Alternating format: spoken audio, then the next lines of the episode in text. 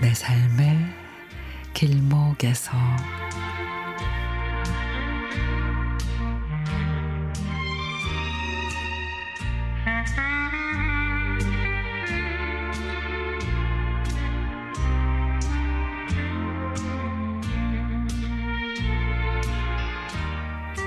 며칠 전 지방의 한 시외버스 정류장에 들른 적이 있는데 그곳에 아주 오래전 추억이 떠올랐습니다.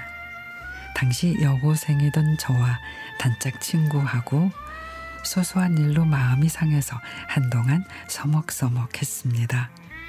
그러다가 여름방학을 맞았죠. 이대로 공백기를 가지면 안 되겠다 싶어서 시골에 가 있는 친구를 만나러 두 시간 거리의 버스를 타고 갔습니다. 근데 시외버스 정류장에 도착했는데 지갑과 친구의 주소가 적혀 있던 가방을 통째로 잃어버리고 말았습니다. 친구 집은 이제 주소를 모르니 갈 수가 없고 이제 집으로 그냥 돌아가야 하는데 버스비도 없었습니다. 생각 끝에 상점에 들어가 사정을 설명하고 돈을 빌려야겠다 싶었습니다.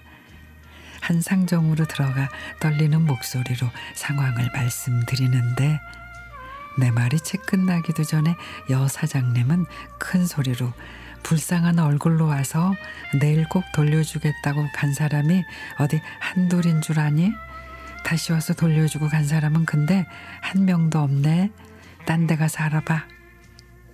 꼭 돌려드리겠다고 간곡히 사정을 했지만 그 여 사장님의 마음을 바꾸기는 어려웠습니다. 근데 그때 한 남자분이 자신의 상점으로 가시더니 선뜻 돈을 건네 주셨습니다. 어머, 감사합니다. 제가 내일 꼭 돌려드리겠습니다.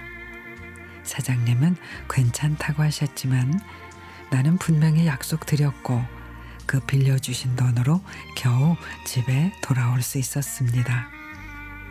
그런데 다음 날 인간이 얼마나 간사한지 그 애타던 마음이 사라지고 다시 두 시간이 넘는 거리를 가야 한다는 사실이 힘겹게 느껴졌습니다. 그러면서 이런저런 말들이 머리를 휩쓸고 지나갑니다. 돈을 받았던 사람 중 한 명도 돈을 받아갔던 사람 중에 한 명도 다시 찾아오지 않았다며 화를 퍼부어대던 여사장님의 말. 괜찮으니 다시 안 와도 된다는 남자 사장님의 말. 무슨 일이 있어도 꼭 다시 돌려드리겠다고 약속했던 내 말들이 머릿속에서 뒤엉켰습니다. 저는 바로 일어나 두 시간 거리를 다시 버스를 타고 가 그 돈을 돌려드렸습니다.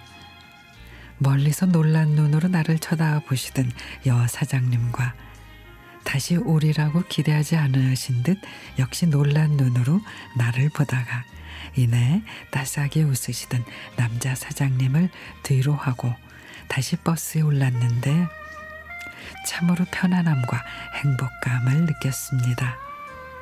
그리고 내 말의 약속을 지킨 내 자신이 너무도 대견했습니다.